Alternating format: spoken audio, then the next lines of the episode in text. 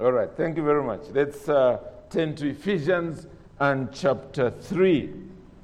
Ephesians chapter 3.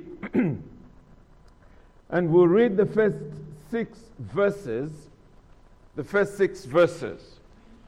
For this reason, I, Paul, a prisoner of Christ Jesus, on behalf of you Gentiles, assuming that you have heard of the stewardship of God's grace that was given to me for you, how the mystery was made known to me by revelation, as I have written briefly. When you read this, you can perceive my insight into the mystery of Christ, which was not made known to the sons of men in other generations as it has now been revealed to his holy apostles and prophets by the Spirit. This mystery is that the Gentiles are fellow heirs, members of the same body, and partakers of the promise in Christ Jesus through the gospel. Well, brethren, if you've been coming, you will know that we have been looking at uh, this book under the theme celebrating the unsearchable riches of Christ. Celebrating the unsearchable riches of Christ. We began last week after a break, a season in which we were looking at uh, the anatomy of uh, false repentance from 1 Samuel and chapter 15. And so all we did was to come back to uh, the series that we had begun much earlier when we had looked at Ephesians chapter 1 and chapter 2. What we did last time was to spend quite a bit of time looking at the context of the entire chapter. And you will recall, if you were here, that uh, I mentioned that really what we have in chapter 3, verse 1 is Paul wanting to say that this is the prayer that I am making for you. But he breaks off and goes into a detour and only comes back to it in verse 14 when he then says, For this reason I bow my knees before the Father. That's really what he was beginning to say. However, when he said I, and then describes himself as a prisoner of the Lord Jesus Christ, he then spends some time opening up that second part. This Paul, who is now a prisoner. Why has this happened? Is this a disaster? And so on. And all he does now is to show us, first of all, his unique calling, the calling that is his, not only his, but also his fellow apostles.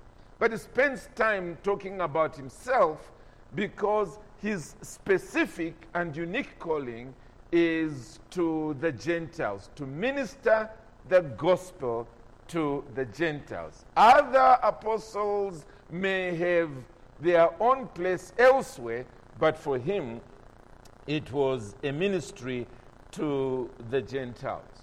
And having done that, we went on to look specifically at verse 1 to verse 3. And essentially, in applying what we saw from the Apostle Paul's unique calling, we mentioned the fact that um, all of us, in a sense, have the, a stewardship of grace. We all do because we are gifted differently. God Himself has given us gifts, different gifts, and to different degrees. And basically, He expects us to be responsible stewards because that's not meant to make a name for ourselves, it's meant for others. As Paul himself puts it here, assuming that you have heard of the stewardship of God's grace that was given to me for you. given to me for you. So my role is that of simply ensuring I am a good steward of that grace. And as I said, is to do with levels of giftedness and a variety of gifts in order for the church to reach the world. What we saw that was peculiar about Paul and his fellow apostles and the New Testament prophets was God revealing um, the mystery to them. How the mystery was made known to me by revelation, as I have written briefly. So there was something unique about the apostolic gift that was given to them. But that doesn't mean that the rest of us can go to sleep and say, well, me is just, I'm going to heaven, let me enjoy myself in the meantime and just sort of keep away from messing up my life. No. God has gifted each one of us, and we ought to make sure that we are deliberately busy utilizing the gifts of grace in order to benefit the church and the world.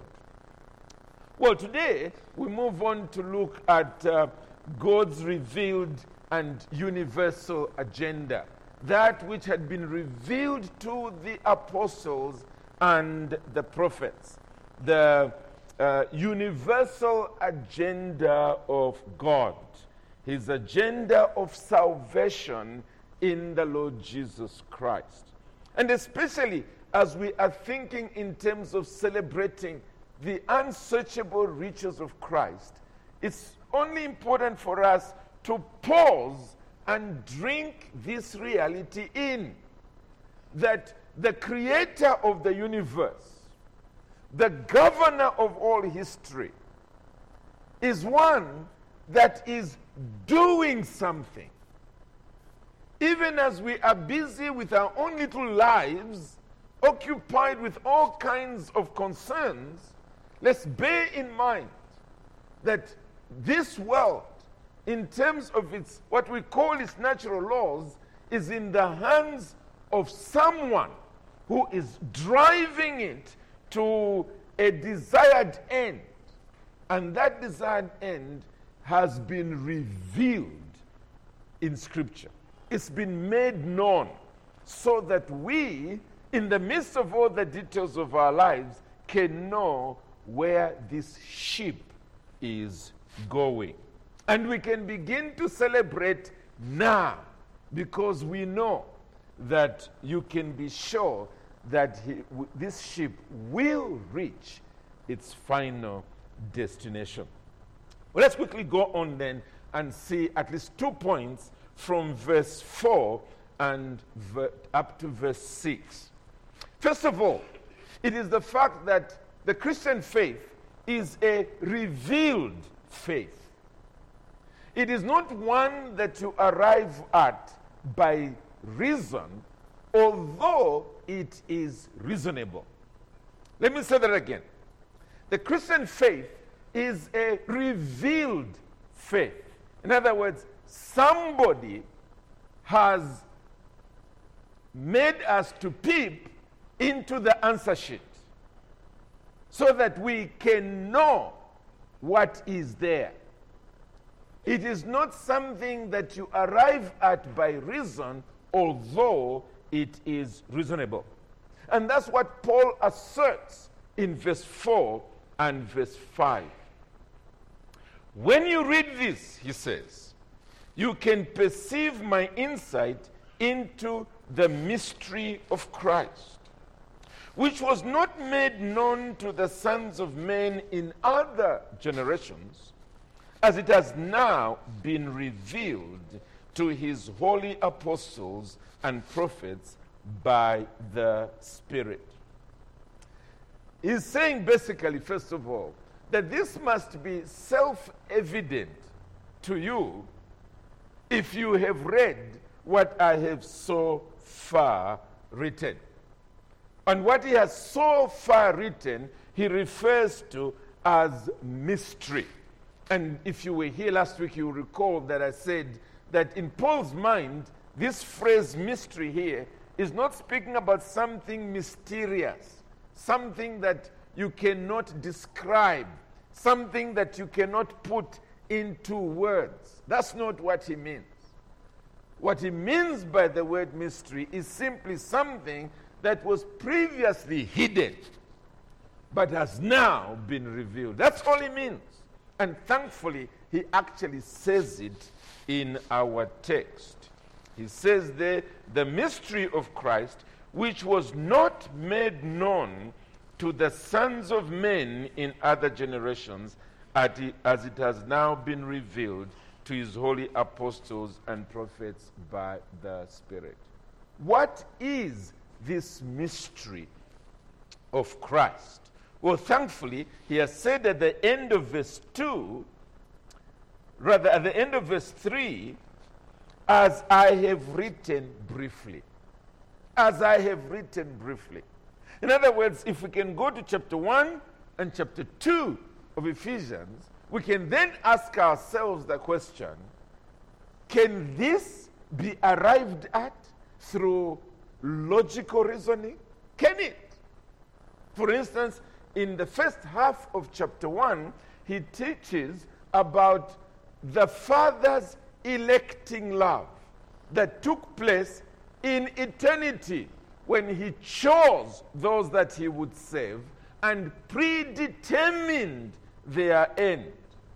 He also speaks about the, the Son's redeeming work when he came and died on the cross some 2,000 years ago. And in that death, he was actually paying the price, the total price, for those whom the Father had chosen in eternity and given to the Son. He also speaks about the Spirit's regenerating work as it gets closer to verse 15.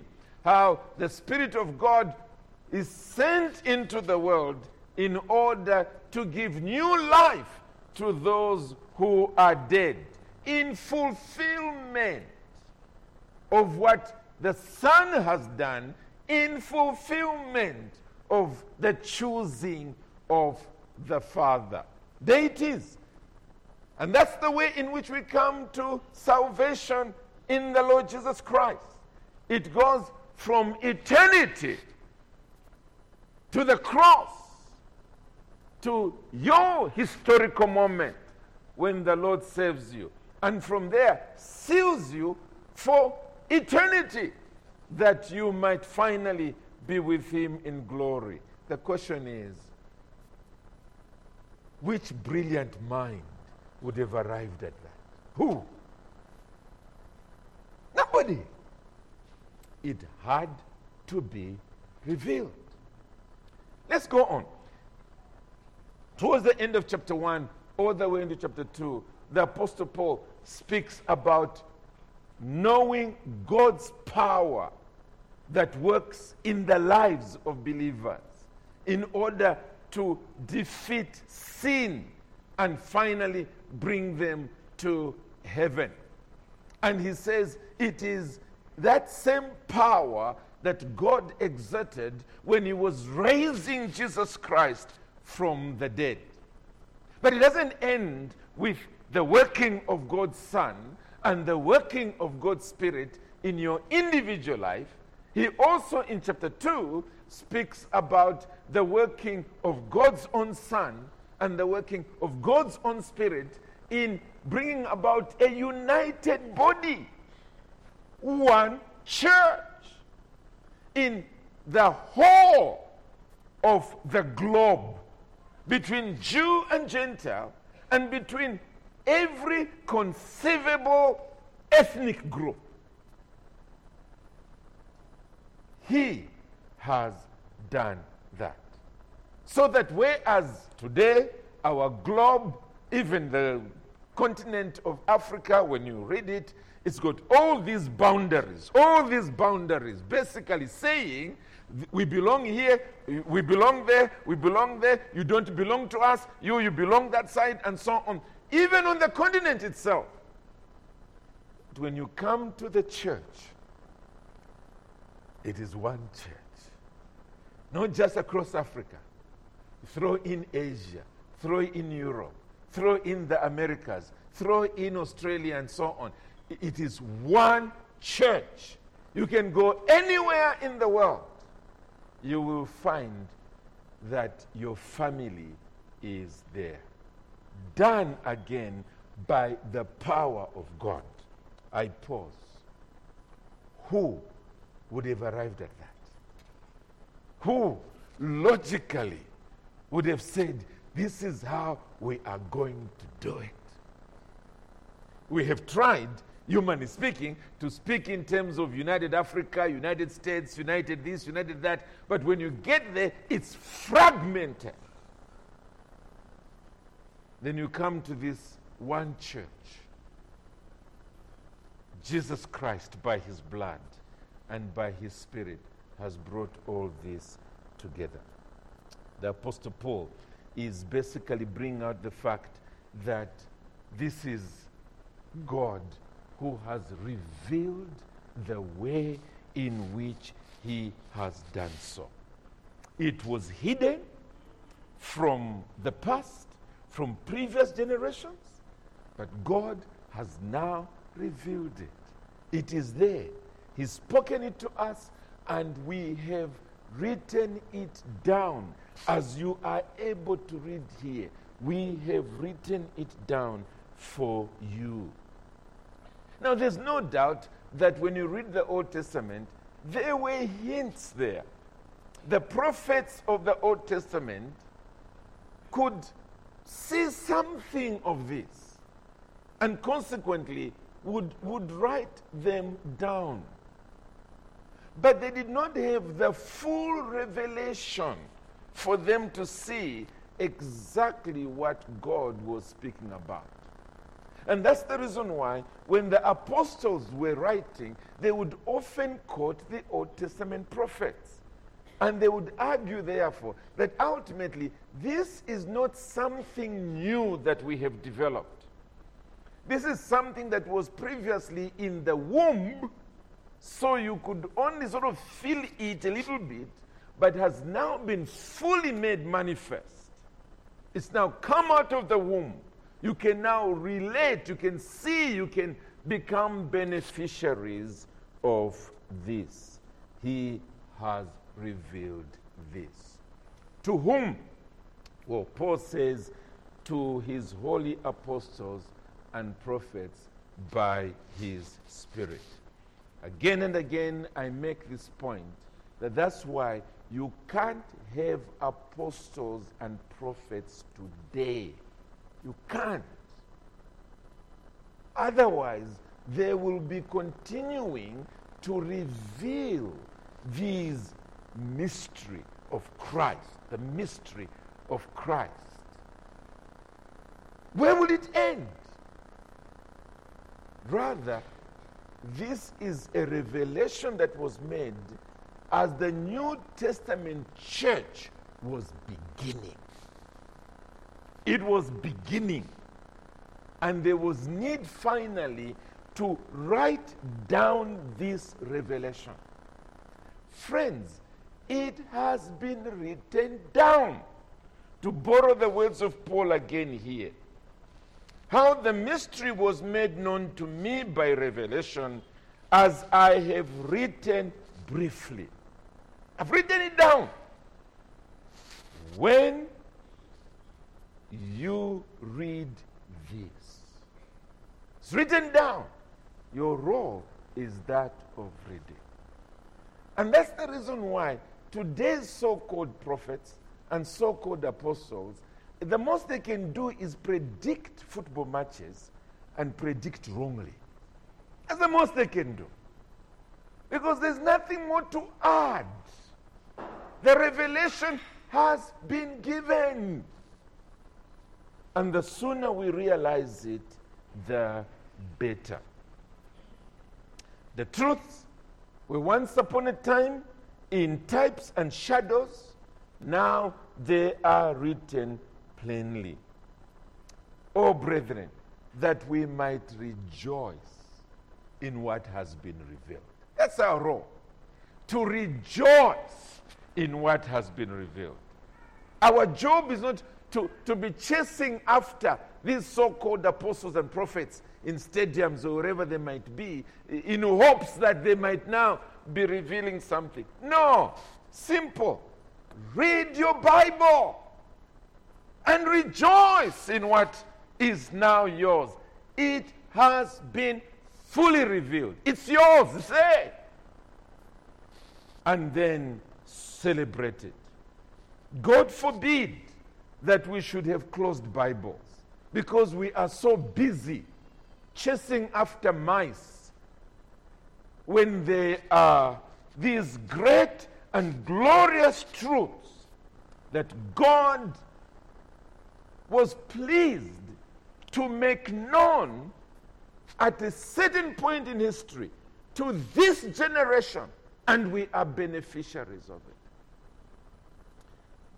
I hope you realize just how privileged we are today to have that New Testament on our laps. I hope you realize this. That for, for thousands of years, your predecessors, your ancestors, did not have this information. They didn't. In fact, at one time, it was the, the one unique nation called the Israelites. They alone had the types and shadows, the background to this, the law given through Moses. They're the only ones who had it. The rest of us were surviving by common sense that was not common at all. But it has pleased the Lord some 2,000 years ago plus to break into history and to say to us, this is what the types and shadows were all about. I now send my son. This is what he has done. And this is the background for all. I want to say again, brethren, let us learn to rejoice in this. But let's quickly move on. What's the content of this mystery?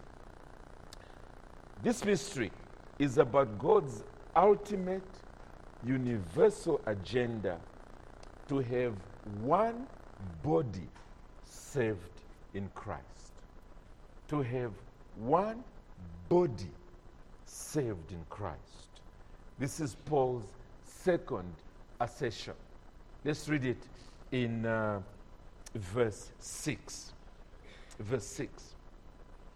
This mystery is that the Gentiles are fellow heirs, members of the same body, and partakers of the promise in Christ Jesus through the gospel.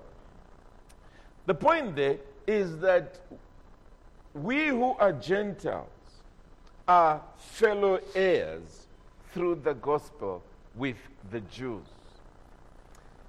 An heir is basically an inheritor of possessions because of a relationship that he has with the owner. That's, that's what an heir is. An heir is somebody who it is a matter of time. He is going to be in possession of that which is the property that belongs to another. And the Apostle Paul had mentioned something a little earlier in um, chapter 2 and verse 12, speaking about those of us who are Gentiles. Chapter 2 and verse 12. Remember that you were at that time separated from Christ alienated from the common wealth.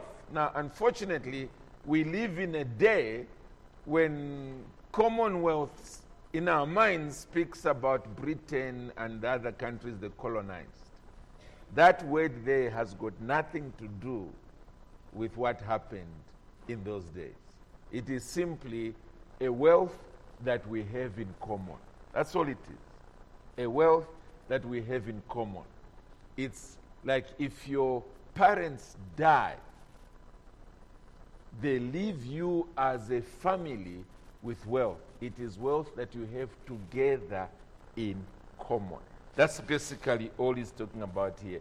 That we Gentiles were alienated. We, we had nothing to do with that wealth that was held in common by the Israelites. We were strangers to the covenants of promise and therefore having no hope and without God in the world. So that's where we were. And notice he said, at that time. What about now? Well, now he says that we are what? Fellow heirs. I hope you've seen that in verse 6. That we are now, the Gentiles are fellow heirs.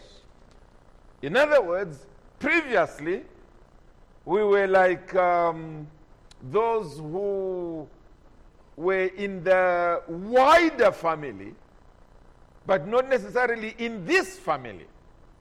And so, when the death occurs, we can simply watch as others are sharing this common wealth because we actually did not belong.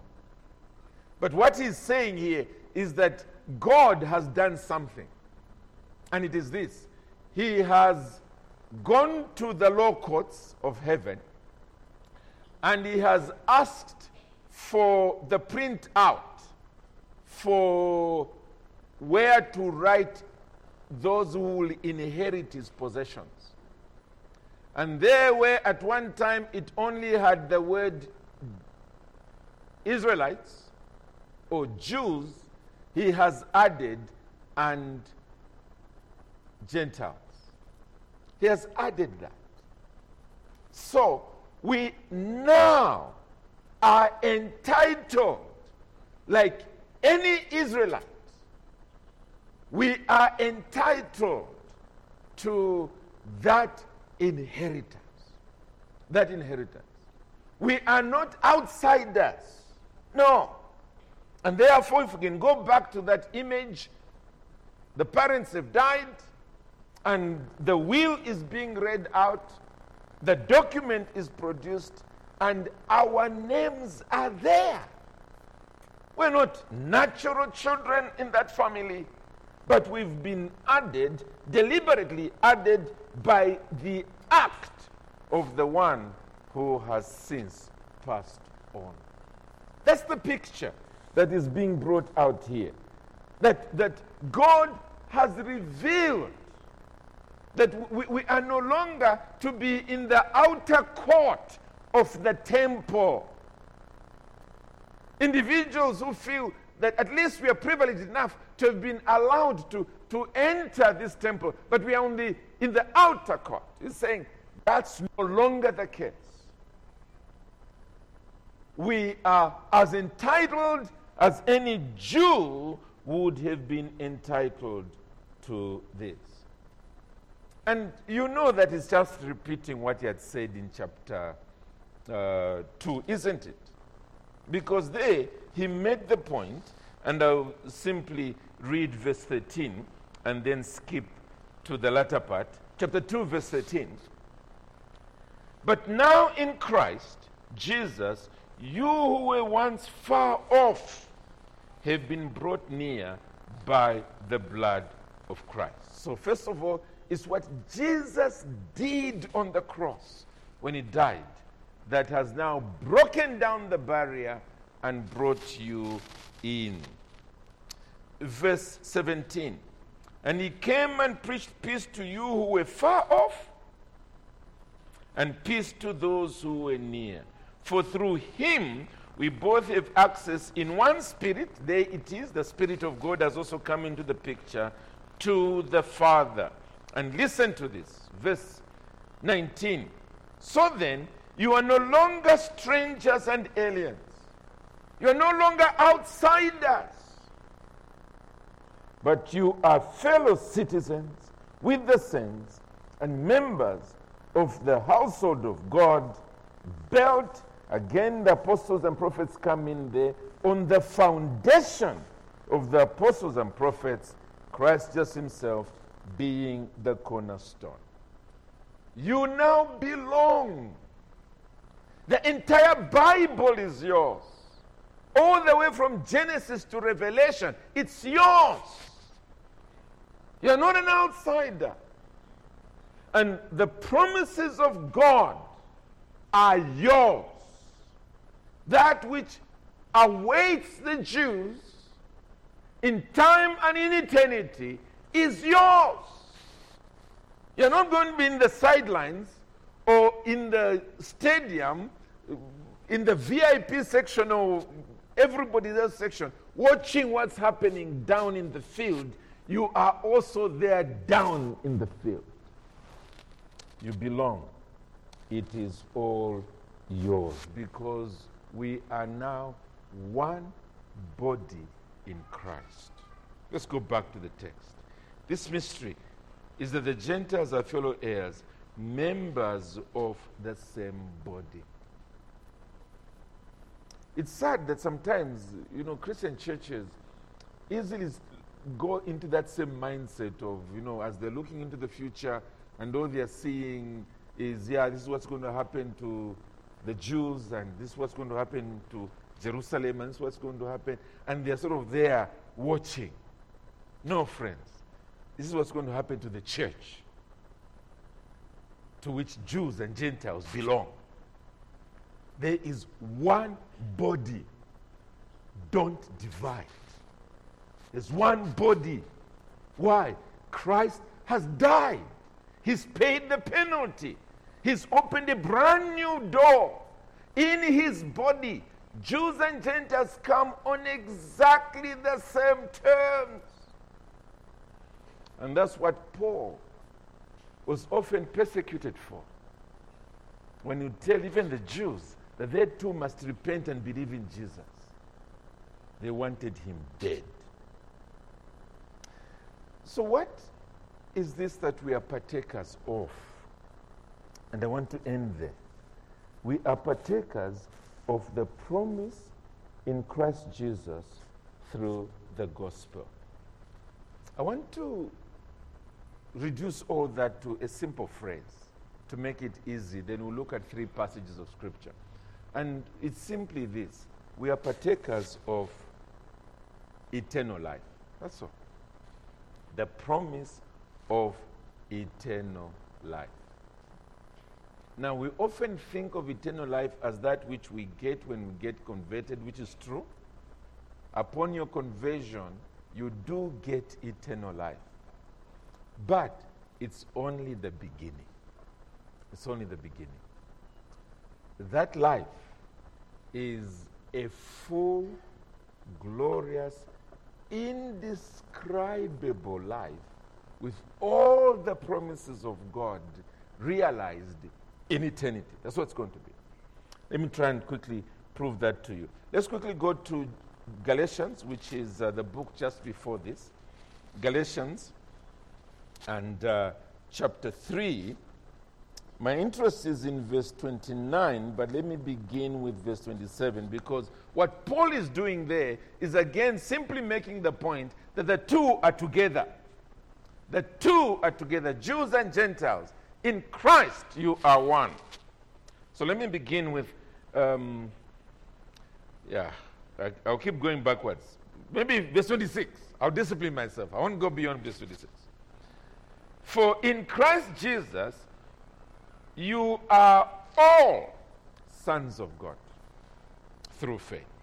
Verse 27. For as many of you as were baptized into Christ, notice not into water, but into Christ, have put on Christ. And here it is there is neither Jew nor Greek, there's neither slave nor free, there's no male and female, for you are all one in Christ Jesus. This universal agenda of God, bringing all of us to become one in Christ. And then here it is. And if you are Christ, then you are Abraham's offspring, heirs according to promise. It's a promise that was made to Abraham at the very beginning. Initially, you would have thought it was only to the children he was going to get through Isaac and then through Jacob and then the 12 tribes. But what we are learning here is that through you, your offspring, actually the offspring is Christ. And through that offspring, those of us who've repented and believed in him, we are together heirs. What a glorious truth. So when he is going to, that is Abraham, receive all that God has promised, we are partakers of that as well. Let's quickly go to Titus chapter 3. Titus chapter 3, just before Hebrews. Titus chapter 3, or before Philemon, but it's even more difficult to find Philemon, isn't it? So, just before Philemon and before Hebrews. Titus and chapter 3. It's a small letter that comprises just two, two sides of uh, one leaf. So, I'll be patient as you search for it. Titus chapter 3 and uh, verse 7. He says there, um, I begin from verse 6, about the Holy Spirit, whom he poured out on us richly through Jesus Christ our Savior, so that being justified by his grace, okay, so that's how we come in, we might become heirs according to the hope of eternal life. So there it is, we we come in, and although we do possess eternal life when we believe, we still have so much more of that eternal life that lies ahead of us that it becomes our hope, something we are looking forward to. The possession, that, that property, if I could use that phrase, that lies ahead, we look forward to it. And then finally, um, James chapter 2. Very practical book, but mentions in passing that we should not ill treat one another based on economic circumstances because we are all together as one heading to the same property. James chapter 2 and verse 5. James 2, verse 5. Listen, my, my beloved brothers. Has not God chosen those who are poor in the world to be rich in faith? And here it is, and heirs of the kingdom, which he has promised to those who love him? The answer is he has. He has. So it's lying ahead of us. It's what he has promised. This kingdom that is going to be ours. And what the point he is making is that this is not just for the Jews, it is for the Gentiles whom he has chosen. He makes the point there has not God chosen. It is all fully secured in the finished work of the Lord Jesus Christ through his shed blood. It's done. It's done the testator has shed his blood, and consequently, it's a matter of time that we will enter into this good news. And what it is, is that it has been revealed to us in the gospel. The message that the Apostle Paul was preaching that all that belongs to God is yours in Christ Jesus. it is a matter of time. Brethren, the unsearchable riches of Christ. We're celebrating the unsearchable riches of Christ. We often get overwhelmed with what we don't have in this world, which our friends have. We get overwhelmed as though we are missing out on something in life.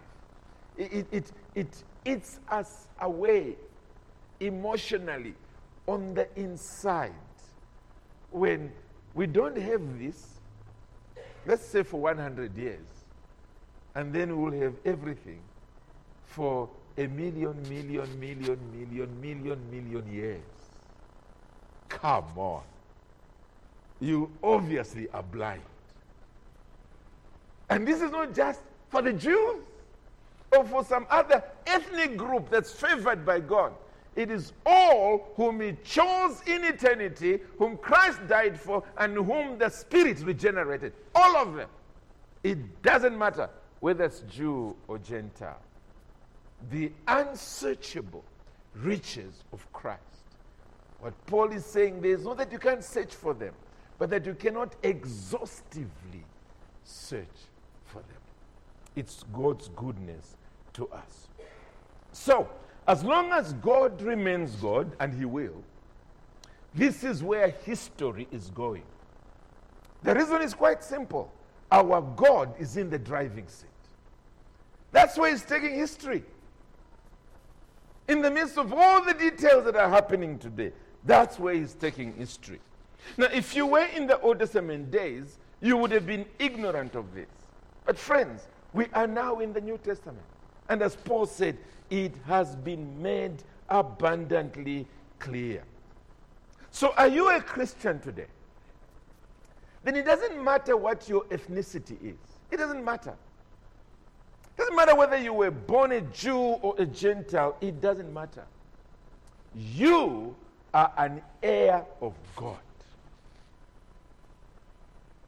Yes, you, the creator of the entire universe,